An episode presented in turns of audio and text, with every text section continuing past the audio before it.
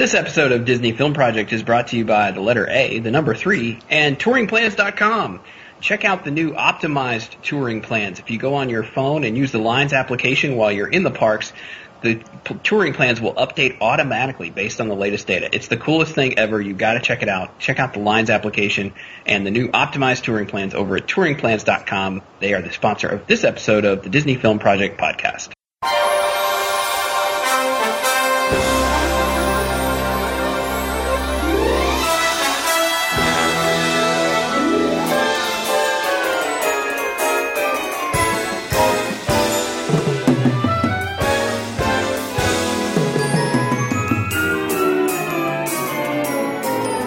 Welcome again, everybody, to the Disney Film Project podcast. This is the show where we discuss the films of the Walt Disney Company. And tonight we are going to discuss a great one. But first, I am your host, Ryan Kilpatrick, owner, proprietor, blogger, and chimney sweep at DisneyFilmProject.com, where we discuss, guess what, films by the Walt Disney Company. Kind of redundant, I know, but we do it anyway. Uh, with me, as always, are some of the most spectacular film buffs ever known in the universe today or ever. And I mean that with all sincerity. First of all, we have Mr. Todd Perlmutter, who is Chief Technical Officer at DisneyDrivenLife.com. He is a blogger at TouringPlans.com. Uh, he is a half marathon runner. He is wearing a shirt with dancing skeletons. How are you, Todd? I'm doing good. Um, I was in uh, yellow belt training for Six Sigma, and it was so darn exciting. I read my Flipboard all day long. As well you should. As well you should. Also joining us we have Miss Brianna Alessio, who is a blogger uh, over at Adventures of Bree at adventuresofbree.blogspot.com. is the attractions blogger over at DisneyDrivenLife.com, and she's the proud owner of her fabulous new haircut. How are you this evening, Bree? Oh, thank you. I'm doing really good, and how are you? I, I'm great. It's it's it's a wonderful, uh, quiet evening in, in, in the household tonight, Good. which is exceedingly rare around here. Also, exceedingly rare is when our producer makes a mistake. And if you've been listening to the past shows, you, you can't find one. You can't. You can try, but you're not gonna. And that would be Miss Cheryl Perlmutter, who you can you can read about all the effort that she puts into not making mistakes at about.me slash Cheryl P3. How are you this evening, Cheryl? I'm doing good. All right. Everything well down in uh, in in the Orlando metropolitan area. Yeah, I had tofu salad with my movie. I was I I went over and said- saw Being Elmo today, and so had I gave it quite a glowing review. I might yeah, add. I love I love that. I loved it. Little little bonus review, people, right there. That's what we do. We provide value on this show. Oh yeah. There you go. All right. So this evening we will be discussing Cinderella. I mean, um, Cinderella, the the 1950 animated classic from Walt Disney Pictures. I know we, we, we don't touch on a lot of the good movies these days. It seems like we, we touch on some of the dogs, but uh, we're we're we're we're going to go with a, a certifiable classic. It's a it's a bit of a departure for us, so so you know bear with us. Uh, but to help keep us in line, we have we have recruited one of our one of our compatriots who uh, I believe this would be her favorite film, uh, Miss Betsy Bates, who uh, you might follow on Twitter as at Floridamingo and and see all the horrible things that she does uh, throughout the, the week, um, such as being sick, which she is slightly under the weather this evening. But she's a fabulous person, and uh, Betsy, welcome to the show. Thank you. I'm glad to be here after listening to many, many, many, many episodes, and uh, so looking forward to this. This is one of my top films, favorite films overall. I, I absolutely love it. Not even just animated films, but probably in my top five films ever. So I am really, really looking forward to this one. Well, we are certainly delighted to have you. So, welcome aboard. So, Cinderella was from March of 1950. It was Walt Disney Pictures' first animated feature, full-length animated feature in quite some time. Uh, because of World War II, they had had to quit doing uh, full-length features uh, and had instead turned to package features like Saludos Amigos or Ichabod and Mr. Toad that we talked about in that episode. So lots of things kind of pushed together to make a full-length feature film to keep the studio afloat. So they sank a lot of money, almost $3 million into Cinderella. Uh, and rumor has it that if Cinderella had been a box office failure, then the studio would have been in big, big, big, big, big trouble. Yeah. That's four bigs, in case you missed it. Hey, it's it's also the first film to be worked on by the Nine Old Men. Yeah, it is. Yep. In in in their entirety, not individually. Yes, in their entirety, not individually. Some of them did work there before. Yes. yes, yes. to be to be perfectly clear. Um, but it was not a dismal financial failure. Instead, it was a huge, huge, huge success, the biggest one they had had since Snow White, and went on to fund all of the fun and exciting films that came from thereafter in the 1950s, such as Lady and the Tramp and some of the other things that we've discussed. Yeah, as well as starting the television production company and Disneyland. Well, sure, there's that. You know what's wonderful about this film is that as soon as you sit down to it, it just brings you right back to childhood. The music and the format of the credits. It's such a good, peaceful, tranquil feeling. I started squealing as soon as I hit play. Like all I had to see were the credits. And I went like a little kid. I was just so excited. But I had, when this was in the vault, paid over fifty dollars for the VHS um, because I love this film so much, and I had recorded it off of TV back in the good old days when you know Disney was playing Vault Disney stuff regularly and and playing stuff that was in the vault, and you couldn't purchase at the time. So shelled out like somewhere around 60 bucks just to get the VHS when it was on moratorium and and promptly uh, in 2005 when the the platinum DVD came out was all over that before it went back in the vault. So Everybody else was all over it too. It got uh, it got like sixty-five million dollars in sales. It's one of the most successful DVDs to ever sell. yeah, something like 3.2 million sold in the first week, I think. Yeah, like Betsy said, the um, Blu-ray Diamond Edition is scheduled for a fall of 2012 release. So it's about a year away. I so Nice. miss the days of Walt Disney on the Disney Channel. Oh, Who doesn't? nice. Yeah, really. I mean, who did not like waking up at 2 a.m. to watch Zorro on Disney Channel? Ozzy and Harriet. Yeah, Cheryl and I used to leave that on all night long, and just like say if you woke up in the middle of the night, you just watch and then you go back to sleep. Yeah. Oh, that's very sweet. I like that. I wish we I wish we could still have that. I used to like the old 1950s Disneyland shows where they'd walk around the park in black and white Mm-hmm. because you know they couldn't afford color in the early days. Yeah. With Disneyland, it was all in black and white. And people didn't come in color back then. No, they didn't. They couldn't all in afford black and white clothing. Yes, Yeah. absolutely. So, all right, Cinderella, the the film, the the masterpiece, the the amazing production, uh, is the story of Cinderella. There we go. Dun dun. No, we have a, a one of our one of our famous Walt Disney uh, animated openings where we have the uh, the tale kind of the, the stage being set with the narr- with the, the book and the narrator, uh, and we have the narrator talking about um, Cinderella and being with his, his her father, and he decides that he uh, needs to provide for her a, a mother and marries Lady Tremaine, and she she is formerly married as well as he had been, of course, to Cinderella's mother. And when he dies, then then that leaves her with the horrible stepsisters Anastasia and Drizella, as well as Lady Tremaine, who treat her as a servant, basically. And that's that's sort of the the stage that is set by the narrator to to open the film in quite a beautiful manner, I might add. Yeah, I like that the the narrator actually goes abused and forced to work. One of the things I love about the narrator is I just learned this today. Actually, it was narrated by the same person who did the voice of Cruella De Vil, and it's such a departure from that character because, like Bree was saying, it's such a nice, sweet, you know, opening to it, and and you know, Cruella is about as opposite that as you, you can get. So I thought it was pretty cool to to see that, you know, that she kind of stuck with the studio to come back, you know, 11 years later or so to do such a different character. Yeah, absolutely. But we so we open with that, and then it's interesting because the, if you if you've ever read like the storybook of Cinderella, which which I have because I have a five year old daughter, I've read it many times. The the actual story, uh, so to speak, is very slight. So the film is filled with this kind of other story that's going on between the Cinderella's friends, the mice, and uh, the cat Lucifer, and that actually takes up the big majority of the first part of the film. The the quote unquote inciting incident, if you want to follow normal uh, film structure, doesn't take place until almost 30 minutes into the movie.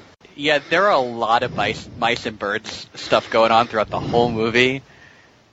I, I don't dislike those characters. I just think that there's more of them than the than the actual main characters. Uh, there definitely is. Yeah. I saw much more of Jaq and Gus than I did Cinderella. Yeah. I feel that way. I don't know. I do too. I'm not saying that's a bad thing, by the way. Right. I mean, they're great characters, but Yeah, the whole the whole first part of the movie is this introduction to Cinderella and kind of I guess what you would say is it's kind of revealing her character through her interactions with the, the animal characters because we see her wake up and she's woken up by the animals, she interacts with them, and we see her taking in Gus, or actually naming the mouse Gus, uh, it- because she's such good friends with the other mice in, in her hovel that she lives in. and she talks to them and understands them and makes them close. You say that like there's something wrong with that, Todd. If it wasn't a Disney movie, there would be something wrong with that. but it is a Disney movie. So I know good. it's it's a little odd though, but it does say of belief. Come on. well, well, it, to me, you know how I justify it. Cinderella has superpowers. Magic. Well, I, th- I think we established this in the Enchanted show that uh, t- in order to be a princess, you must have the ability to talk to animals and understand them. Yes. I mean, Wait. Snow White. but if Yes. she has soup, but if Cinderella has superpowers, does this mean she's going to be in the Avengers opening May fourth, twenty twelve? that only took like what ten minutes. Right. I just have to make that point. It, it would be awesome if she was. Yeah, Cinderella cameo. As Yeah, like right? Animal Girl. exactly. They'll have a vault of super of superpowered stuff, and it'll be a glass slipper on one of the vaults. Yes. Perfect, Todd. But yeah, this is where we get introduced to Jaq and Gus and all the other animal characters, uh, as portrayed by Jimmy MacDonald, who would go on to be the voice of Mickey Mouse, or Mickey the Mouse, as he's referred to by Pete on Mickey Mouse Clubhouse. Yeah, and and we get this whole sequence where, like like you said, Bree, I think he basically we we spend the next you know, 10 minutes or so with Jaq and Gus and kind of pass over Cinderella, you know, to, to go talk to those guys, which again, I like because Jaq and Gus are cute. Exactly.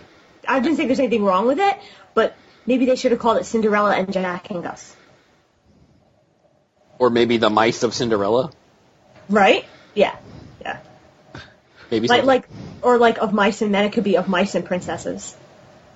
Ooh. Or, or Mice and the Blonde. Now I think we're getting into dangerous territory. Three Mason and Princess. There we go. Ooh, I like Ooh, it. Sure I like that. Uh, Cheryl. Cheryl wins for sure. But yeah, it's all about Jaq and Gus trying to avoid, and, and the other mice, of course, trying to avoid Lucifer the cat, who uh, is there and is sort of the avatar, I guess you would say, for the uh, stepmother and the stepsisters. He's kind of their evil animal counterpart. I think he's the one that rides on the broom. Was that too much? I was just wait, I was letting that sink in for a second about that. One. I was confused that he was the only one that was not turned in to like part of Cinderella's accompanying assistance during the Because during. he's evil. I don't, but I just thought that was weird that she that he wasn't turned into anything. No, I think it was because they needed the comic relief, like when they turn, you know, Gus into the horse and he's trying to. I, I think that was kind of needed as the contrast there. Okay. Gotcha. I, I think I think you're right about that. But yeah, so the inciting incident that we referred to doesn't take place until much later because we have this whole part with Lucifer and Gus and Jaq, and then we have Cinderella going to take uh, tea to to Lady Tremaine and the stepsisters. Um, with the unfortunate uh, Gus hiding from Lucifer on one of the cups, that then turns into a whole brouhaha, if you will, because uh, the the intention or the uh, inference is made that Cinderella was playing a joke on one of her stepsisters, uh, when in fact she was not. It was just Gus trying to keep from becoming cat food. And I think we can all relate to that. Oh yeah, every day. Sure. Yes. Come on, Todd. How many times have you hidden under a teacup to avoid being eaten by a cat? I mean, how many times? Um, three. Yeah. I knew it. I knew it. But the uh, so we get that part, and then we have the king. We, we kind of flip to another side of the kingdom, I presume. Do we ever know what the kingdom is? We know what the name of the kingdom is. No, we just know it's in France. Okay. So should we be doing this show in a French accent? Um, no, just it's a French thing. I don't know. Okay. It, it's the original story is French, so we know it takes place in France. There we go. So it is the kingdom, the a, a fictional kingdom in France. How Yes. that? There How about we call it ki- the Kingdom of Impressions de France? All right. In honor of Betsy, because that's one of her favorite attractions in, inside of Epcot. It's who whose isn't it a favorite of besides Cheryl? Cheryl Perlmutter. and Other than Cheryl, David. David Karen and Shelly Karen and yeah, those I think are the the three odd men out on this one. So yeah. It would have been cool to hear the Impressions de France music in the background of Cinderella, but that's a whole other story. Different times. Yeah, true. Sure enough. So we, we flip to the other side of the fictional Impressions de France kingdom to see the king, who goes by the uh, name the King, and he is trying to figure out how to marry off his son, the prince. Yes. Never actually referred to as Prince Charming in the entire movie. Correct. But trust me, if you buy a doll for your daughter for Christmas of this character, it will say Prince Charming on it. Yeah. I'm saying from experience. Well, that's Lies. because he's credited that way. Yes. But no one calls him Prince Charming. Or Prince. It's always just the Prince. Yes. Well, if they called him Prince, he would have to wear unfortunate costumes and sing bad songs, so that would not be good. Uh, but he is trying to figure out a way to get his son to marry because his son has basically decided that no one he has yet met has he fallen in love with. So he or, he organizes a ball with every eligible maiden in the kingdom to attend. And this is the inciting incident that kind of sets things into motion for Cinderella to be freed from her in uh, her her serfdom, if you will. Yes. Indeed. Okay. All right. uh, so the invitations go out, and uh, Cinderella gets an invitation along with her stepsisters. Uh, but of course, the, her her stepmother really has no intention of letting her go. But she plays a very cruel trick and tells her that she can go if she finishes her work and finds a suitable gown. So that's two conditions that she has to meet. She must finish her work and find a suitable gown. And uh, th- that's that's probably the most evil scene I think in the whole thing is after Cinderella leaves all excited about the fact that she can go to the ball. Her the stepsisters go to Lady Tremaine and they they they say, "Mother, do you know what you've done?" And she she said, "I know what I did."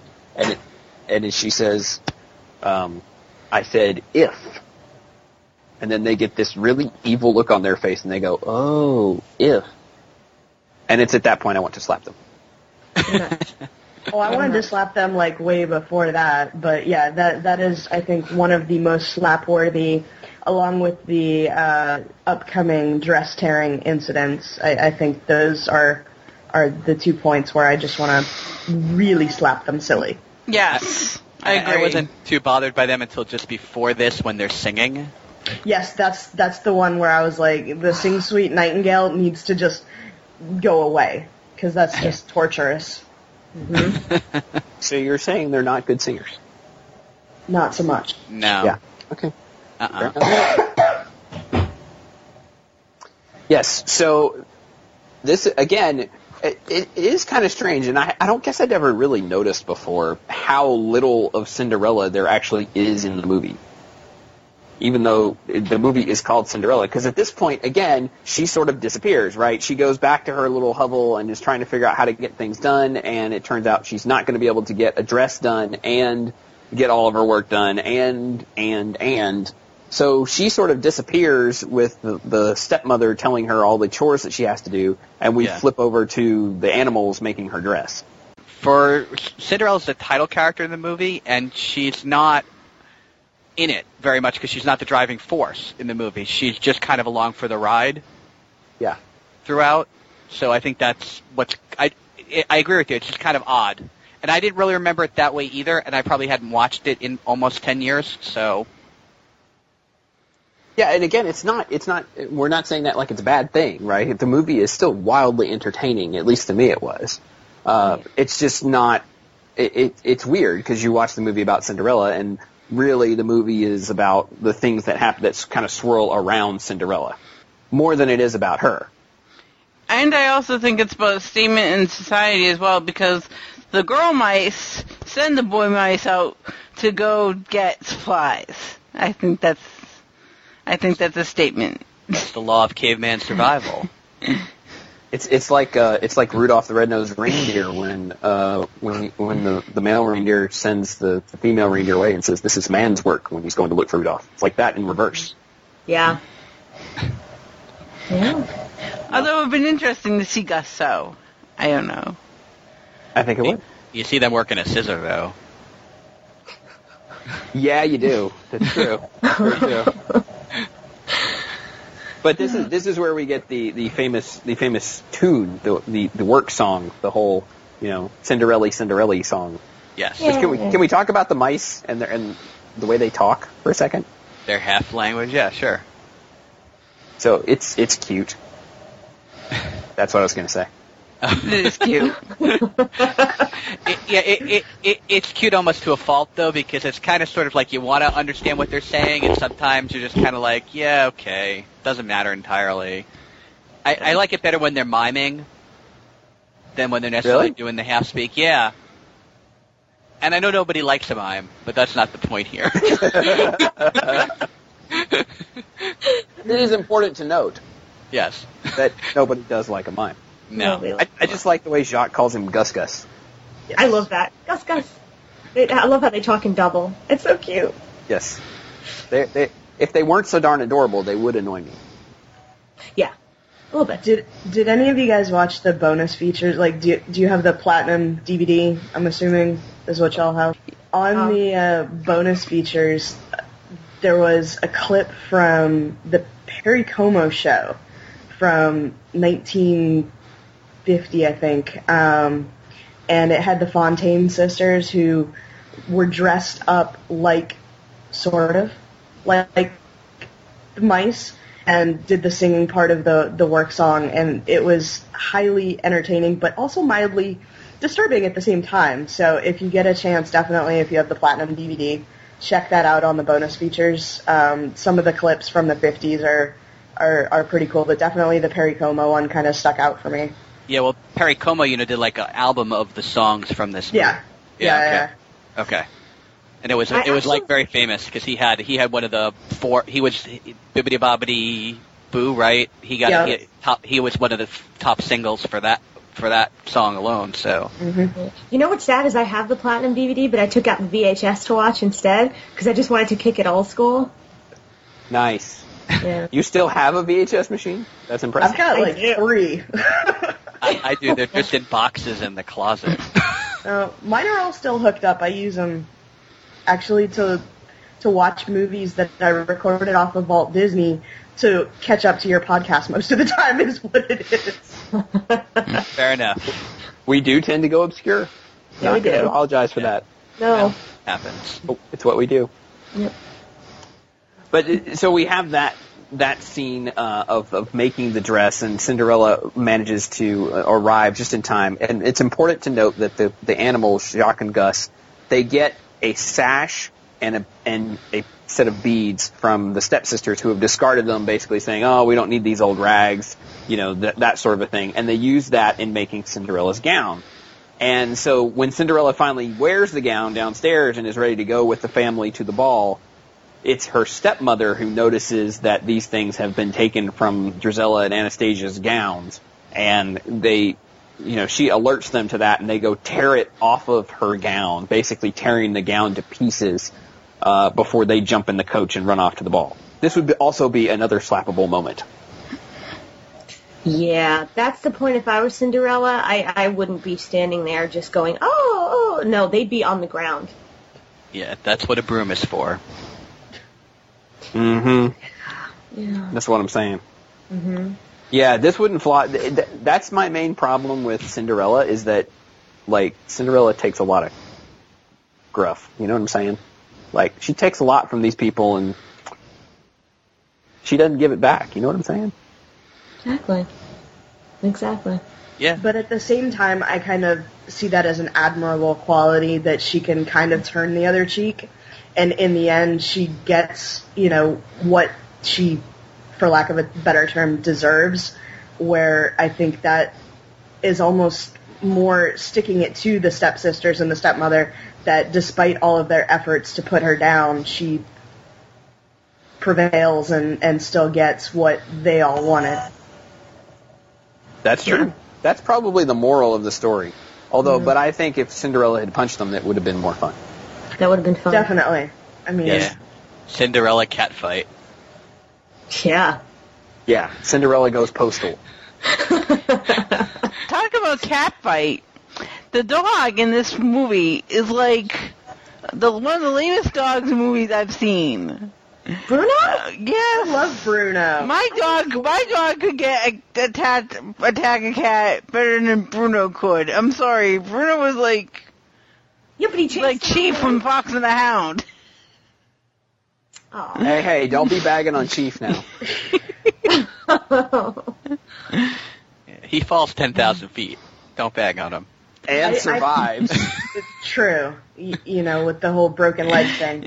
Um, I, I see Bruno kind of as a foil for, for Cinderella, you know, in, in that, you know, when you first see him, he's in a dream and waking up, and that's kind of how we are introduced to her in the same way, and that, you know, he doesn't really go into action and, and in any way to, to actually go after Lucifer and, and is set up by Lucifer like the stepsisters kind of set up Cinderella to fail. So I kind of see them as as um, mirrors of each other in, in a way. I can see Good analogy. I like it. Yeah. I like that. Yeah. So this is where this is where we get introduced to the fairy godmother because Cinderella runs into the garden and she she basically through the first part of the movie has said how she's all full of hope and she believes that good things will come to her someday and this is the point at which she basically decries that and says nope it's it's all terrible and things are going to be ter- awful and It's all a lie. Yep.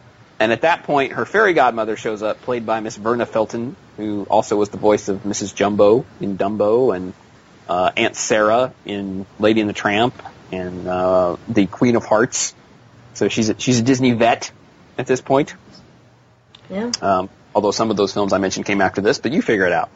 Uh, Time so- travel. yeah, exactly. There we go. It's it's got to be time travel. So she is the one who then, of course, sets things into motion, bestows the the coach and the horses and the footman and all this wonderful stuff onto Cinderella uh, with the bippity boppity boo sequence, which has now been turned into a fashion line. So that's good. It's a boutique. Exactly. Where people pay hundreds of dollars to have their children get the same thing that the fairy godmother did in like five minutes. I want a fairy godmother. Who doesn't want a fairy godmother? Really. Yeah, it'd be nice. It would be good, yeah. I don't think anybody knocked the fairy godmother thing. No, not at all. But it's interesting again, like like you were saying, Todd, you hadn't watched it in a while. I hadn't either, but it's like I I remembered this coming earlier in the movie, and it doesn't. It's pretty late in the film, you know, Yeah. relatively speaking. It's like the se- it's like the final third of the film is when this Yeah. happens. Yeah. So that just should tell you how much Jaq and Gus there is in the first part of the movie. There's a lot. Yeah, well, it's not a super long film. No, this is true. It's yeah, so it's you know 75 minutes long, so it's you know just a little you know. It, it meets the because back then they had the rule right. It had to be over an hour to be a feature length film, right? That was the rule generally speaking. Yep. Which is why Dumbo was 61 minutes. Yep. Mm. So yes, she goes to the ball, and th- that's another fun little sequence because the the king is at the ball and he's sitting there watching the prince greet all of these eligible women, and the, the prince is basically bored by them. But the duke, who's standing next to him, is sort of making fun of the king, like, "What did you think would happen?" And basically narrates the entire sort of romantic story of what happens between the prince and Cinderella, which I thought was really clever and very funny and a way of sort of taking something that could have been it could have been easily kind of hokey and made it both funny and romantic at the same time. So yeah, I mean, I thought that was I thought that was very nice. Um, but of course, we know we all know the the story. At midnight, then Cinderella's got to go, or all of her stuff turns back into meeces and pumpkins and all that kind of stuff. And you know, people will love those meeces to pieces. I I had a question though. uh, Back to the king thing, really quick. Why did he just like leave the party once that happened? Was the party just done for him? That that's never quite clear to me.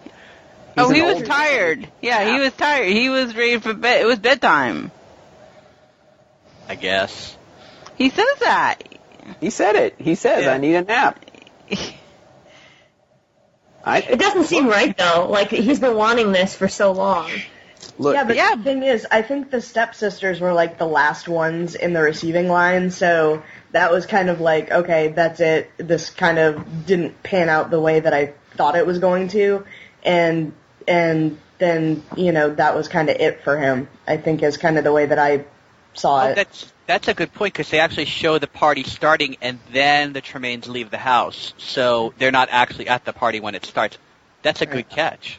Yeah. but it's not it. until it's not until he sees Cinderella that that he decides to go take a nap, though, because he tells the Duke, "If if anything happens here, it's your head."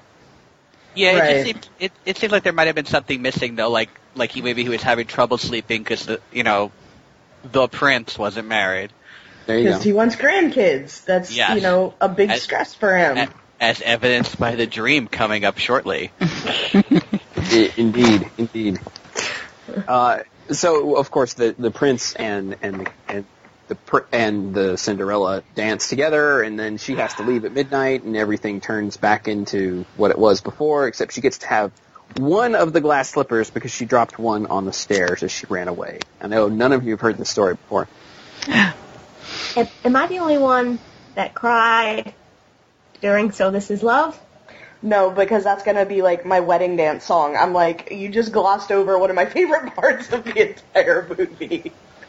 Well, un- sorry. un- ungloss it then, Betsy. I love, I absolutely, I absolutely adore that song. It is one of my probably top five songs ever. I had such a time, probably about 10 years ago, I was looking for a Cinderella snow globe, and I don't collect snow globes, I don't collect much of anything, but I really wanted a Cinderella snow globe.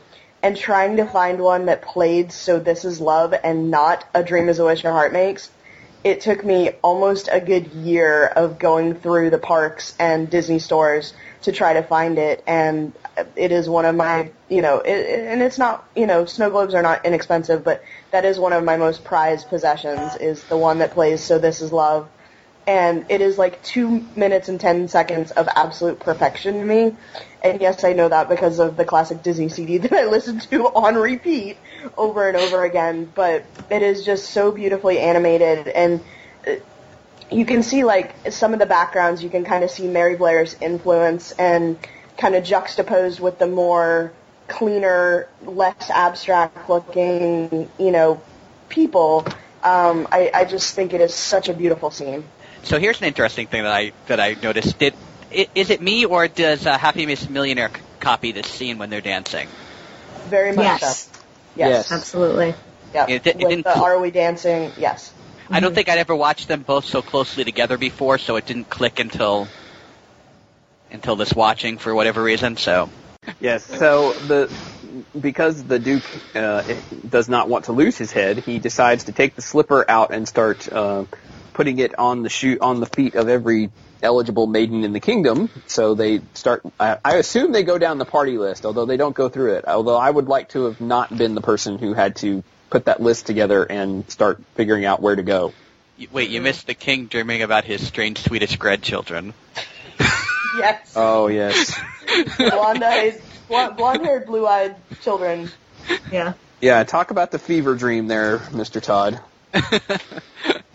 okay, so it, it's kind of odd. I didn't I didn't realize that they still talked about high blood pressure when this movie was made. All right, because this is a it's a very anachronistic sort of comment, right? Because they would in France in whatever year it happens to be, they wouldn't have been worrying about high blood pressure. But they make the comment, and that makes me think that oh, is this something they even worried about in the fifties? Sure, I don't know. I think so. I have no idea. That's what I, I was. think I I think they did. I'm going to say yes. Not in France in in the whatever 1500s, but in the 1950s, yes. Yeah. I thought it was interesting and odd at the same time. Yeah. As anachronism. But yes, we we do have the the anachronisms are wonky, as as as they are known to be. Mm-hmm. Yes, and and so we have the the weird Swedish grandchildren, uh, which is crazy, and uh, then they, when they finally are going around to all of the households, right? Uh, the Grand Duke is coming, and the stepmother and the stepsisters are trying to get things ready so that they can, one of them can stuff their foot into the glass slipper and make it work. So they're trying to get that done so that they can uh, become become the princess. And they do they uh, figure out Cinderella actually figures out that that um, she starts humming the song "So This Is Love," uh, and the stepmother realizes, oh, it was her. So here, here's an interesting thing that goes on during the scenes. Did, it, it occurs to me that uh, Lady Tremaine doesn't like her actual daughters too much either. No, I don't think that. I don't. I think you're correct on that. Yeah, because I mean, she's to to her they are a hammer and a screwdriver. They're not much more than that to her. Yes. And, and, that. That- and I remember I, I somebody I remember watching something else, and I can't honestly remember what it is, or reading something else, where did she try to become a princess at one point in time, or did but it was probably like a fan fiction or an off fiction thing, you know, like a side thing. So I'm I'm just wondering, you know, there's always a reason to something, you know, a pre-story, and I wonder if that's just a missing piece of the puzzle. Hmm. Could have been. Interesting. mean- Yeah. So you're saying we need a Cinderella prequel? Is what we need? Well, no. Mm, mm-mm. No. Okay. All right. Fine. No, because let's face it, Cinderella 2 is the worst of the DVD sequels. Pretty much. I haven't even bothered I to own watch it. it. Oh, don't. We we own it too, so Yeah, I and I for that reason I haven't purchased three. Two was so awful I can't even imagine what would come after that. Yeah, the third one, not so good. awesome. So. Yeah. So you just went ahead and continued, eh? I did, and I shouldn't have. She, okay. you know how she is. She can't resist once she gets started. She's a collector. Yeah, she's got that mentality. It's the same thing with Little Mermaid. I have one, two, and three in, in my bookcase. I can't stop. All right, so let's finish this so that we can have an intervention for Bree. When Lady Tremaine realizes that Cinderella is the girl, she she follows Cinderella up to her bedroom, locks her inside, and basically tries to throw away the key. But uh, the mice, however, this is where they become key again. Uh, go through their campaign. Continue. Thank you. Uh. I was waiting. That was, that was a time release joke there. Uh, they go and get the key from Lady Tremaine and go upstairs, but they have to uh, nav- circumnavigate through Lucifer, and then Bruno comes in, chases Lucifer off, and there's all kinds of fun and shenanigans uh, before they can actually let her out of her upstairs room and trying to get get downstairs to um, the, the the Grand Duke. So again, taking the focus off of Cinderella, back onto the mice here in this this this end part. They make the dress. They are the saviors. I don't know. Yeah. I think Cheryl's I think Cheryl's title was the best. Three mice and a princess, or, or it's probably more like two mice and a princess, but or maybe two mice, a pr- two mice, a dog, and a princess, And some birds. and some birds. It's a long title. It might work. You don't know. And one baby zebra. Sorry. I don't recall the baby zebra scene actually. I must have missed that part. yeah. Strange. Although, I, if we can go back, I do love the scene when when the fairy godmother is, you know, turning, you know, the the mice into, you know, the horses and stuff. I love that she doesn't use the horse as a horse; that she turns him and, you know, into the the coachman and and everything. And and some of the behind the scenes stuff I was watching. Um, it said that one of Walt's favorite animated scenes of all time was when Cinderella's dress is transformed into the ball gown and it is a gorgeous scene definitely but i love the humor that you know just when you think that the fairy godmother is going to you know transform the dress cinderella like is like come on you know get, get on with it and and Yeah. she keeps coming up with all the other you know accoutrements so Yeah, since since we're on the dress, you know, I sort of feel that the um the in park version of Cinderella dresses don't actually do the actual dress in the movie justice, whereas the other dresses all kind of look pretty much like they do in the movies. It's it, and you know why? It's because not only is she wearing glass slippers, but her her um dress is like translucent, right? It's almost like Yeah. it's made of glass also. Yeah, it's just made like glitter. Has this like it's glittery very effect. Ephemeral. Yeah, it's it's very ephemeral and light and and glittery and and um, it would be hard to replicate that without magic. But it's Disney. That's what they do. Is I magic. know, Yeah. but it's difficult. They they got the pixie dust. Right? Come on. That's what I'm saying. Yeah. All so, right. what is everyone's favorite scene in the film? Betsy, we know yours is So This Is Love. What about you, Todd? What scene just makes the movie for you? Oh, I just kind of, you know, I kind of like the really abstract things. I just kind of like, um, not so much, um, just the, the quick moment of when the uh, the cart, the uh, pumpkin carriage is going to the castle, because it's not really on the ground. And there's reasons for that. Um, I mean, they were, to be honest, as, as much money as this movie has made, and as much as it's in all our hearts, Disney actually cheaped out on the movie in a lot of ways, especially in animation.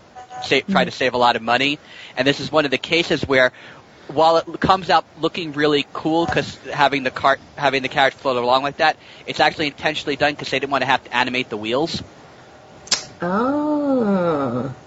so they could just have a static cart going across the uh, ground like that, bouncing not around. Okay. Oh, cool. Interesting.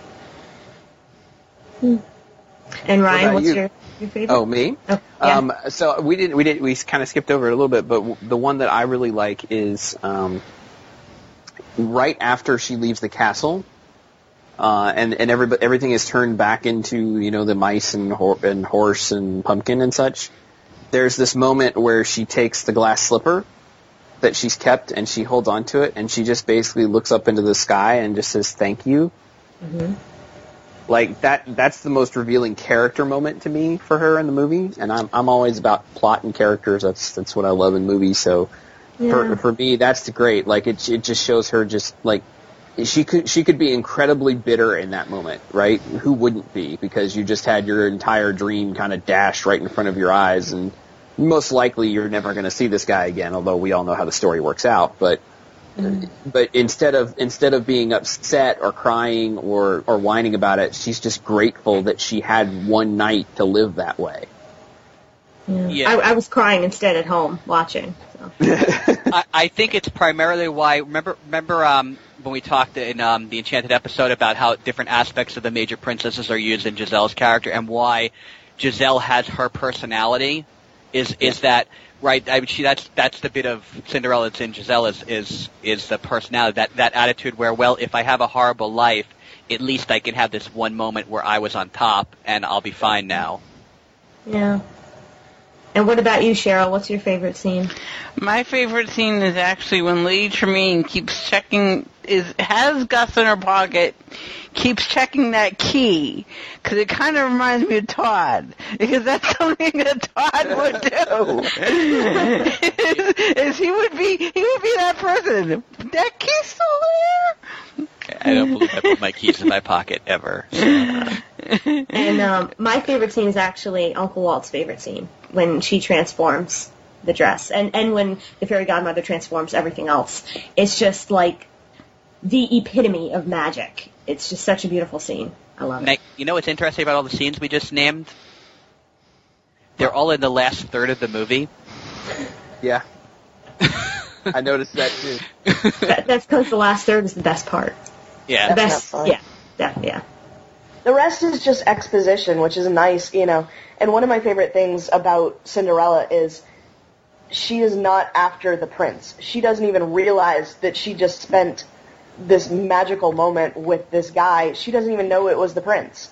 And that's Yeah. one of the things is like, you know, everyone else is there to meet the prince and she's just dancing with this guy and falling in love with him and and I think that speaks to kind of her purity of heart and and her lack of of evil desires like some of the others. So we talked about the glass slipper. The fact that she saves the glass slipper actually becomes very important because at the very end, um, there's there's a issue where uh, the stepmother trips and the the footman drops the glass slipper and it shatters. But then Cinderella manages to save the day by pulling the glass slipper out of somewhere and and realize and showing it to to everyone that that in fact she was the woman because she has the glass slipper and the duke slides it onto her foot very gently and and shows that she was the the woman to whom the prince was so uh, enamored.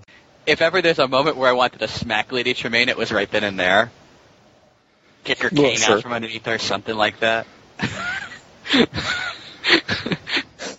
I don't know. So here's the thing, right? So he's got one glass slipper. How does he know hers is like the other glass slipper and not some counterfeit glass slipper? I'm just saying. How many people are running around with glass slippers? Seriously. She could be very talented. I'm sure she is, but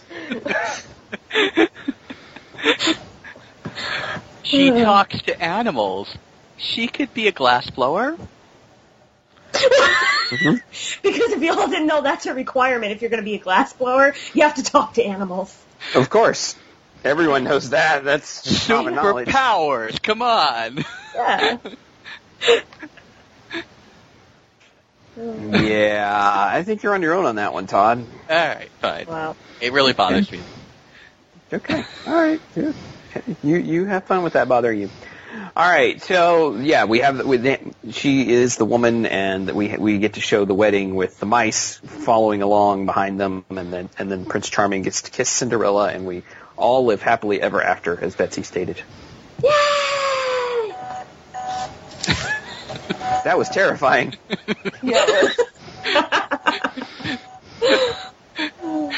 It's like the end of Winnie the Pooh ride, and they all said, "Hooray!" So, um, Did y'all notice uh, with Eleanor Audley doing the voice of, of Lady Tremaine, she later went on to do Maleficent.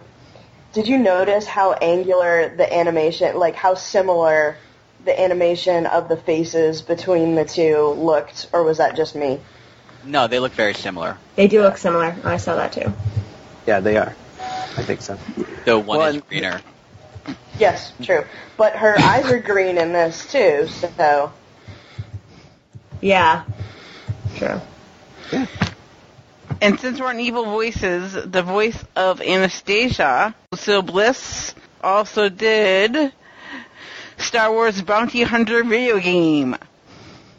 Yay! All right. There's our connection, folks. A bounty hunter. That's pretty obscure, actually, but we'll give yeah, it to it you. is. It's all right. It happened. Hey, it, would- the Star Wars, it, it counts. That's right. It happened. All right. What- uh, What's going to happen when we actually review the Star Wars films? It's like a connection in itself. That's like when we did Muppets. So like we, we, we did like we did like Frank Oz. We have this Frank Oz like Monsters Inc. we'll, There we go. we'll reverse the connections. Cause Yes. those Connections to other things in the other direction. That's what we'll end up doing. So remember before I was talking about how they tried to cheap out on the animation a little bit to save themselves a buck, right? Sure. So um, they did. Uh, they used dancer Ward Ellis as a live action model for Prince Charming. Okay. They also used uh, actress Helene Stanley uh, for the uh, Cinderella title role. Okay. She went on to do uh, Sleeping Beauty as the model and Anita Radcliffe in 101 Dalmatians. She was the model for all of them. Remember how we uh, were talking in the Muppets ep- episode, strangely enough, about um, how they the motion capture suits and stuff like that. Yes. They on the um, coach, they actually painted it all white, and then they painted black lines on it so they could use those to trace to get the coach to have the right dimensions against all the other parts. Right. So I thought that was because they were having a lot of trouble drawing it. and They didn't want to have to keep redrawing it. They were, you know, they thought it was a losing money thing. So that's that's basically, you know, so there were those were kind of some of the cost cutting me- measures. Um, but I think let's let's not skip the fact that the singing voice for Prince Charming was Mike Douglas of the Mike Douglas Show. Some more about Prince Charming is that uh, I was reading this whole thing where he had larger a larger part to begin with, and Walt said this is terrible and took it out. He was Okay. there was supposed to be an extended ending. There was supposed to be an earlier scene where he's hunting a deer, and then and then it's actually Something about that, yeah. Yes, remember. Yeah. and he's actually playing tag with the deer. He's not actually hunting it to kill it. I thought that was kind of interesting. Interesting things that I uh, picked up along the way. Um, so Lucifer was modeled after Ward Kimball's cat. I thought was cute, and it was Mhm. at, it was because they couldn't figure out what to, how to create Lucifer, and then Walt said, "Why don't you just make it look like your cat?" And I think he actually said it like, "There's your Lucifer because he looks awesome." No, just kidding. um, I also like to think that Ilene Woods didn't know she was trying out with, for the part because her friends recorded her singing and then sent it in for her. Yeah, one Yeah. of the few instances of a demo actress act- or singer actually getting a lead role. So that's kind of a Cinderella story in and of itself for her. It's cool. Opposite 308 girls. I mean, Yeah, yeah. She was like 309th out of out of them, and and Walt liked it. And that imagine the surprise when you don't even realize that it's been submitted for something, you know, like that, and getting someone saying, "Yeah, Walt Disney wants to see you," is just amazing. And, and then suddenly you're the most famous animated role ever. Exactly. So, Yeah. So I mean, and I let- like- sorry. It's okay. I, I was just gonna say I like how they they kind of took a similar approach to what they had done like with Bambi where they would go and, and you know shoot video and, and stuff to try to capture the real life but they did that with the people and where they filmed something like 90% of the film they actually acted out for the people and I like the juxtaposition of the, the two different animation styles where where the animals feel rather not cartoony in a bad way, but they, they look animated, whereas the people have a more realistic. I, in some cases, that that sometimes bothers me. Where, but I like the way that they were kind of blended together in in the different animation styles. It's because they had they didn't yet understand how to animate human beings, and that was primarily the reason for it. Is they just needed the reference because they couldn't do it off the cuff. Right. That's why I was talking I about them think they- wasting stuff. Yeah, sorry. Yeah, I think they did a, a really good job with it, you know, in in the studying of, of the people, you know, not that we're talking like Pixar realism that we have, you know, with computer generated stuff now, but but I like the difference between the animals and the people and that the people look more realistic. Yeah. Yeah. Yeah. agreed. Um, I, I like that this is the initial connection to the Tin Pan Alley, which is this uh, this writers enclave in New York City, basically. And uh, they they pulled their uh, that's where Mack David, Jerry Livingston, and Al Hoffman came from. Incidentally, just so you know that how, where this where this eventually leads to is this eventually leads to the Sherman Brothers because uh, Al Sherman, their father, was a Tin Pan Alley guy also who knew Walt, and that's how they ended up coming circumventing and eventually ending up working for Walt as well. Um, this is also the first song to have its songs published in copy, first film to have its songs published and copyrighted, and they were done by the Walt Disney Music Company. So it's the first time that a movie actually started making money on its uh, soundtrack. Before that, they were just sold into sheet, sheet music, generally speaking, for movies. So this, I thought that was interesting. Um, this is not the first Disney version of Cinderella. Let's not forget that. 'Cause That That is was- correct, sir. Yes. Would you like to explain that, Ryan? Since you got all excited when I said that, I saw. I I did because I've seen the other one. Uh, yes, they did. They did a version back in Kansas City Walt and his his friends did a version uh, for the Laugh-O-Gram films that they did when they were first starting out, when they were um, doing the Laugh-O-Gram series for the Newman Theater in Kansas City. They did a version of Cinderella, uh, which is not very good. No, but it's but it's there. Um, I mean, those there for years. Uh, those mo- originally there were only four of those the Laugh-O-Gram films. There were only ten total, and uh, four were originally existed, and then they found three more, and then just last year they found the final ones on my birthday. Oh, there you go. Very nice. Oh, So, just uh, you know, thought that was interesting. And Yeah. that's, that's that's really all I got. Well, it is it is a, a certifiable Disney classic. I mean, I think we can say that a lot of the things that we have seen, a lot of the things that people necessarily associate with Disney and, and Disney animated features, I think comes from Cinderella more so even than Snow White. Like we talked about the princess and the animal companions and that sort of thing. I mean, that's carried forward into Pocahontas and, you know, all kinds of, of other films uh, the you know the Prince Charming aspect, all of that. I think people uh, associate Disney with this movie almost more than in any other. Do you think it's because they have a big castle in a park? I'm thinking. I'm thinking. have so- something to do with it a little bit. Yeah. All right. So ratings. Cheryl Perlmutter, what say you? Um, let's see. Four and a half. Almost like a it. five, but too much. I think, I think after listening and uh, us discussing it, it's, it would have been a five had we not done so much on the animals. But I'm not sure if we could skip them or not. So, I'm not sure on that, but It four and a been half. a shorter movie. Yeah. Yeah. It, yeah, it would have been about a 20 minute movie. Miss Bree, what do you think? I'm actually going to go with the score of Cheryl's and give it four and a half stars. I enjoy it so much. It's so so close to becoming a five for me. But I am going to have to agree with Cheryl again. It's is a little bit too much of the animals for me. Not a bad thing. It's just I would have liked to have seen the film a little bit more concentrated on Cinderella, what she was doing when she was stuck in the room when Lady Tremaine had the key. You know, like a little bit more focused on her. But um, I still thoroughly enjoyed this film, and I would watch it again and again.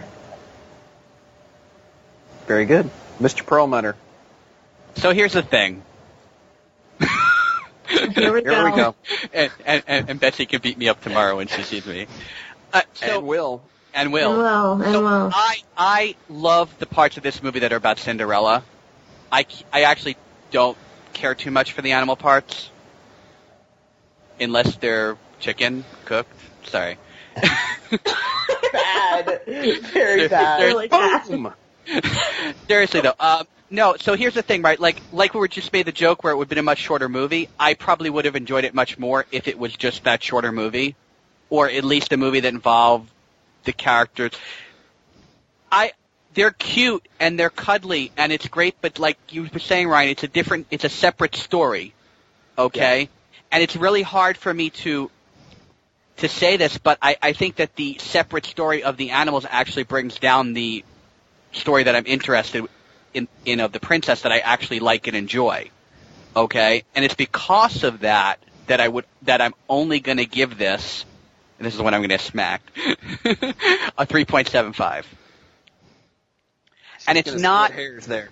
It's right. It's it's very hard for me because if it was just the princess story, I would probably be agreeing with you guys on the four and a half because I agree that that part of the story is a four and a half, and I really like it, and I like all the influence it's had on everything that follows the parks, all of it. Okay, but at the same time, because the animal stuff is a little out of place from the rest of the story to me, I just think it brings it down. It's like you know you have an A grade, and it suddenly you got that one D, and suddenly you've got a B on your report card for a to- overall. That's what I think happens in this movie. Absolutely. All right, I, I am I am actually quite in line with you. I, I would give it a four uh, because it's it, to- for me it's not uh, you know me I'm Mr. Story guy and like you said there's two different stories going on here. Uh, I actually am not like you. I like both of them. Um, I like the Jaq and Gus stuff. just because they're they're fun characters. There's not there's no depth to them or anything, but they're fun. They, they remind me a lot of stuff you would see in the shorts. So they're just fun to play with and they're fun to to watch and enjoy. So I kind of take each of their segments as kind of a short, uh, you know, like a cartoon, a ten, a seven or ten minute cartoon, and then we go back to the main story, and then we get another seven or ten minute cartoon. It's sort of like an ADD movie for me. It's But but you do like your shorts, so I understand. I do. I love my shorts. Uh, and, and my pants too, but you know, And that's a whole other shorts. story. God. Yes. This is like the night of lame jokes. Dear, if you've listened to this show at all, you know that we survive and thrive on lame jokes. I, you know Well, we- what though? I don't think I've ever heard it so often. Yeah, probably Brian, did you watch the Muppets again? Not yet. Oh, I was gonna blame Fozzie. There we go. I have watched the Muppet Show though, so Aha, see? there you go. It's Fozzie Bear. There we go. All right, well, we will give our guest the last word, Miss Betsy Bates. I will give it a four and a half. I will not beat Todd for his uh, justified opinion, but I I love this film, but I still don't give it a five because, like you guys, it, it is it does have the feel of two different movies. There, the reason I don't quite give it a five, there's a bit too much exposition. Um, it, the it feels a little bit unbalanced. I love the last third of the movie. I, I there's not much I would change about that. I do enjoy the subplot with with the animals, um, but I for me this movie is about the hope, the chance, the magic, all of it kind of rolled into one, and ev- you know whether or not people want to admit it, everybody wants to be a prince or a princess at some point in their life, or they want one, or they, that's what they're looking for. That fairy tale ending, and you know the fact that that Cinderella has that hope. She doesn't even know that it's the prince that she's falling in love with over a dance on a terrace under the moonlight. I mean, it, it's just one of those magical things to me that I I adore. The the songs I think are are top notch in this. There are only six of them, but I love them all. Um, the score is great. I think it it mirrors the the action that's going on. Um, and I, I I do truly love this film above all other Disney classics. Um, but still a four and a half. Fair enough. I All right. live. Sorry, continue. Yeah, we'll see. I mean, you, We'll everyone knows there is plenty of opportunity for you to make her mad in the next 24 hours. Oh yeah. Yeah. So, watch, mind your P's and Q's. So that is our look at the Disney classic Cinderella. If you disagree with us, if you, what if you want to give Cinderella a one? You can do that. You can go on the website, on the show notes of this, of this episode, and you can, you can put that in the comments, and then Betsy will come and find you and beat you up. Uh, instead Yeah, of- she will. Yeah. So save Todd, save Todd and do that if you want to hear more shows. I, I feel like a Chick Fil A ad. More chicken. Yeah. So you can go do that at DisneyFilmProject.com, or you can uh, tweet us, follow us on Twitter at, at DisFilmProject, and then you can, you know, shoot a note back to us and say, I liked your Cinderella episode. It was fabulous, especially that Betsy lady. She's pretty special. Uh, or you can go to Facebook.com and, and go to Disney Film Project and, and leave us a note there. Uh, also, until next week, you can you can see what awful circumstances Cheryl's going to have to go through to edit this episode at about.me slash Cheryl P3 because yeah, good luck. Um, and then you can you can see what Todd's been up to over at touringplans.com as well as myself, and they are our sponsor for the episode. So yay, touringplans.com. Woo! Yay. Good folks. And then of course you can keep up with uh, with Miss Bree over at the Adventures of Bree at adventuresofbree.blogspot.com or at disneydrivenlife.com. You can find her attractions blogging along with my film blogging. And then of course Betsy, you can just follow her on Twitter at Flor Domingo and you can see the, the things that she's been up to because she she's a busy woman. She has a lot of stuff going. On. Oh wait, Betsy's got a blog. She does. That's right, Betsy. Fill in the people. Oh goodness. Uh, it is floridomingo.wordpress.org, and uh, mostly pictures from the parks. I, I do enjoy my wordless Wednesdays, um, but every once in a while you'll get some of my thoughts and reflections on on fun activities going on. There you go. You you do have a lot of fun. I wish I could come down and have fun as as much as you guys do. And of course, this being our last episode of the year, the uh, we want to say a, a fond farewell to our buddies over there at the Beta Mouse podcast who are shutting their their show down because they all have great new gigs. We've had a couple of those guys on the show. We're friends with those folks, and so they, they had a wonderful show. Uh, if you haven't listened to their episodes before, go check them out, betamouse.net, and listen to them. Uh, and then you can listen to our show back to back, and it'll be just like like nerdgasm right there, all, all together. Thanks to Beta Mouse, yes. Yes. Well, thank you guys. All right. So, folks, uh, and, and, until next week, um, goodbye, Gus Gus. Take a look at that, you pompous windbag. What in the world did I do with my magic wand? Leave the sewing to the women. You go get some trimming. Have a magical night.